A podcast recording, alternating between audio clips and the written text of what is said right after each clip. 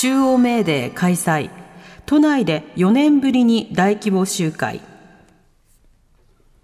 全国労働組合総連合の中央メーデーが今日東京の代々木公園で開かれ主催者発表で1万5000人が参加しました。この中で全労連の小畑雅子議長は正規と非正規男性と女性の格差がますます広がっているとして是正が必要だと指摘。また全日本国立医療労働組合の前園睦美委員長は新型コロナの流行で疲弊しているのに賃金は上がらず使命感だけでは働き続けられないと強調しました。それではメーデーということで、はい、えー、それを前に昨日女性たちだけ40人で作る女たちのメーデー前夜祭が開催されたということです、はい。はい、こちらの実行委員も務められたフリージャーナリストの松本千恵さんにお話を伺います、松本さんこんにちは。こんにちは。お願いします。お願いします。さて女たちのメーデー前夜祭これはどういったイベントだったんでしょうか？はい、えー、女性たちがですね、100人ぐらい集まって、それでいろいろ、まあ、イベント企画が3つぐらい分かれていてですね、はい、そのジェンダーに関することで、えー、日々差別されたり、または労働している、まあ、労働というか働いているのに、家の外と中で働いているのにもかかわらず、家の中の仕事が仕事として認められないといったような、うん、そういった、まあ、日頃のモヤモヤをですね、みんなで解消解消させて、そして今後につなげていこうという。で、まあ、変えよう変え、自分からも変え、変えらなければいけないけれども、はい、みんなで変えていこう、そしてつながろう、つなげようということで、みんなで集まりました。うん、なるほど。これはどうしてこういったイベントを主催しよう、行おうということになったんでしょうか？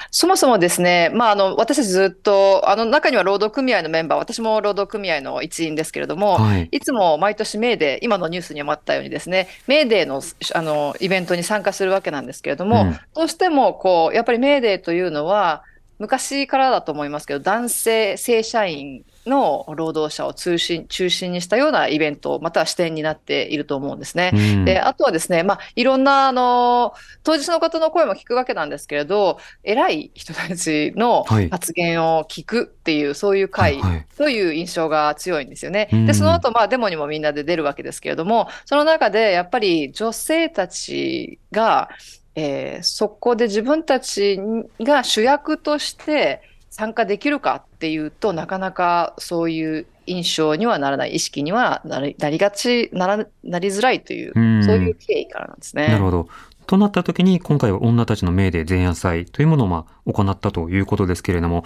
この前夜祭ではどういった方がどんな発言をしたり意見交換がなされたりしたんでしょうか？はい、えー、この中では、えー多くが、まあ、女性ですけれども、女性の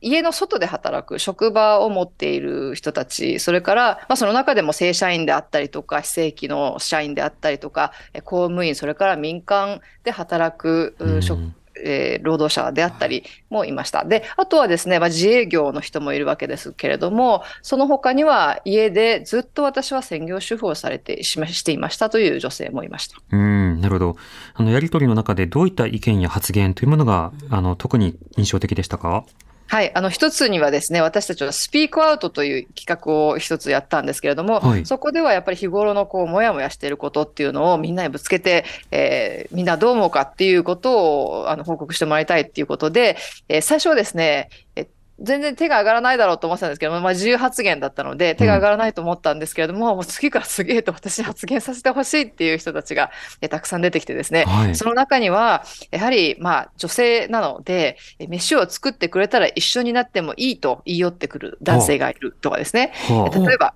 うちのことをきちんとしてから仕事をしなさいと言われてきたという高齢の方とか、えー、あと、まあ、妊娠をして、えー、これまでずっと自分があの職場で、えー、働いてきたけれども、めでたく妊娠をしたという時なのにもかかわらず、うんうん、子供ができたんだから、もう仕事はいいだろうと言われたとかですね。で、まあ、あと一般的には、普通にこう生活していても、目お茶茶碗はなぜ妻の茶碗の方が小さいのかとかですね、そういったまあ社会規範とされているようなことでも、うん、これはおかしいよねって女性の目から見ればこれは本当におかしいことなんだっていうことなんですけれども、うんうん、こう一般的には受け入れられてしまっているという、そういうことが次から次へと声として上がりました。うん。でもいろんな職場やコミュニケーションの中で旧体依然とした価値観が残っていたりするんだなというのは今のだけでもよくわかりますね。ねはい。うん。でも、飯を作ってくれたら結婚してやるって何のメリットもなさそうな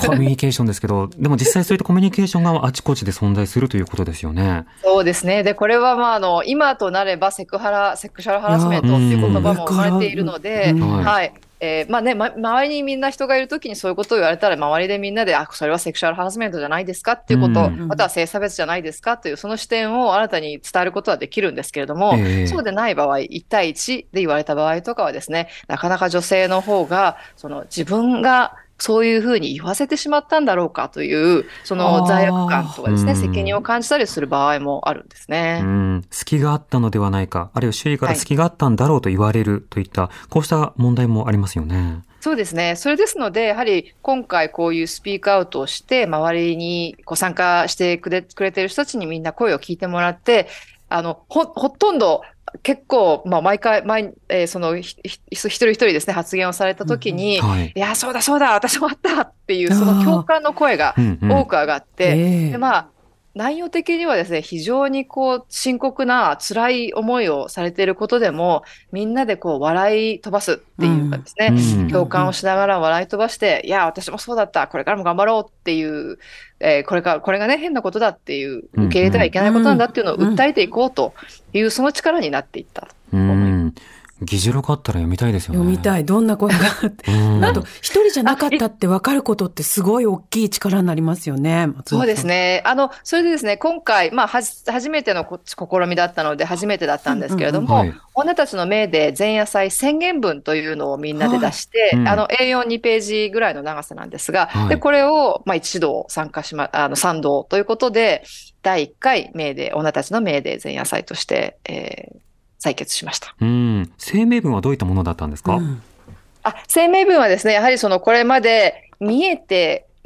見えてこなかった、見えなくされてきていた女性たちの働きを可視化していこうっていうことなんですね。で、これはまあ家庭内のケア労働だけに限らず、例えば職場でも、その中心的な仕事は男性が担う。だけれども、補助的な仕事だと見られてきたんですよね。女性たちがやっているのは、例えば事務職であったり、こういろいろした、その中心的な仕事をする人の段取りを取ったりとかですね、そういう仕事をしてきて、とても重要な支えではあるんですけれども、それが仕事とされない、またはそんなことという、そういう価値観でしか見られてこなかったというところに焦点を当てて、いや、それも正当な仕事なんだ、労働なんだっていうことを訴えていくということなんですね。で、これ実はあの今回私たち女たちの目で前夜祭でこういうふうに主張していますけれども、実はあの今まあ G7、はい、主要7カ国会議がありまして、私はこの間倉敷で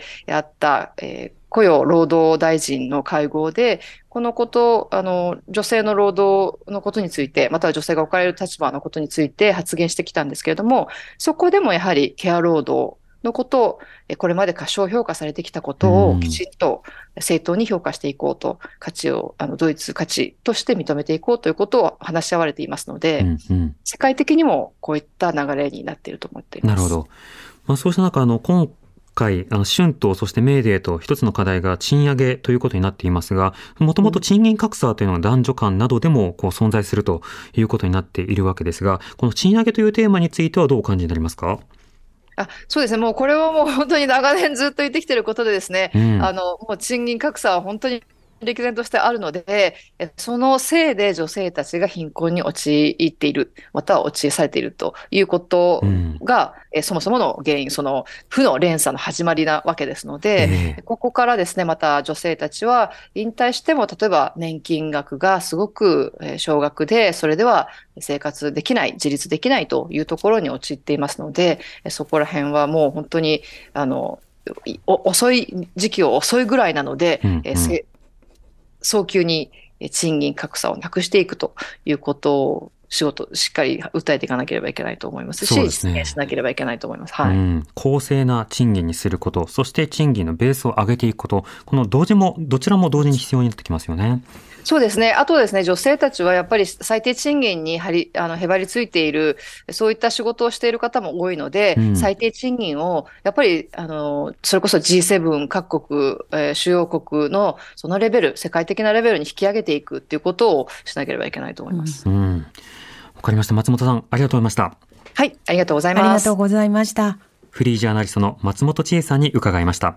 この春闘からメーデー、そしてまあ今後の課題が、まあ今日のニュース一貫して賃上げにあるということは、まあ繰り返しています。で、とりわけその今の賃上げがなぜ必要なのかというと、まあ、あのエネルギー価格の高騰などによって、はい、物品の価格というのは、あの上がらざるを得なくなってるわけですよね。で、そういうのようにその上がっているものに対して私たちが購入をするということができなければ、やっぱり生活が改善することは難しい。しかし、このように物品の価格が上がるということ自体は、すべてがすべてマイナスということではないわけです。うんうん、というのは日本はいかにデフレから脱するのかという政治的なターゲットを目指して政策を打ってきたんだけれども、それがすっごく時間がかかって、もう10年近くかかってなかなか目標を達成できてないという状況があったんですね。で、ある種のま外圧に近いような格好で、実際には外圧ということを誰かがかけているわけではないのだが、経済環境の変化とか、まあ、社会状況の状況によって、状態によって、今、あの、まあ、物品の価格を上げざるを得ない要因というのがい。くつか出てきているということになるわけです。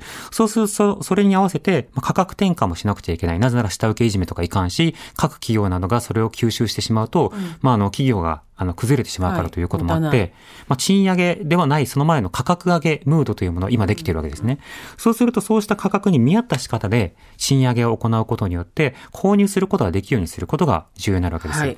今、あの、確かにその物価の上昇率というのは2%とか3%とか、あの食料生成品など含めれば高いように見えるんですが、しかしながらエネルギーや食料品などを除くと、まだまだ目標には至ってないという状況が1点と、そして需要と供給のバランスで見ると、今はその需要よりも供給の方が多い段階にあるわけですよね。はい、簡単に言うと、今、商品が足りなくて困ってるっていう状況にはないですよね。ねうん、商品はあるんだけど、欲しいものあるけど、買えないっていう状況がある。うん、つまり、需要が供給の力よりも劣ってるっていう状況があるわけです。こういった時に何が起きがちなのかというと、デフレなんですよね。はい、要は、物の価格を下げることによって、需要の弱い力に合わせよう。でもそうすると、安く売ることによって、企業の収益は減るから、給料が上げるという、そういった財源がなくなるということになるわけだ。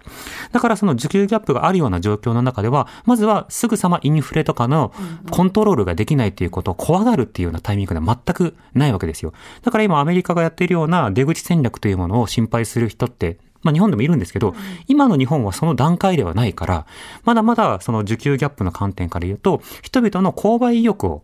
刺激する、あるいは購買可能の購買可能力、購買力を上げていくということが重要になってくるわけですよね。そうすると、まあ、これ毎回言ってるんですけど、そうした中で取れる政策はいくつかあると。企業に対して補助金などを出すことによって給料を上げる。分配率を上げるということ。あるいは政府が再分配することによって、え個別の市民、住人たちの暮らしを温めるということ。あるいは消費税などの減税をすることなどによって、え具体的な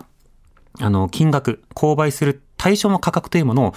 まあ、期限付きなので、下げるということ。このことによって人々は、まあ、いろいろな需要を喚起させられる。まあ、必要なものを変える。うん、そして生活に苦しまなくて済みやすいような状況にするということが必要になってくるわけですよね。まあ、そうしたような政策が必要な中で、なかなかこのあたりの政策パッケージ、多分、幾同音でいろんな方が言ってるんですけれども、じゃあやりますとはなかなか言わない状況があるんですね。今は賃上げの機運を作るとは政府は言ってるんですが、機運ではなくてブーストかけるためには分配金とか、いろんな仕方があるんですけれども、そのあたりも具体的な検討を超えた実現、そこにまで結びつけてほしいなと思います。はい、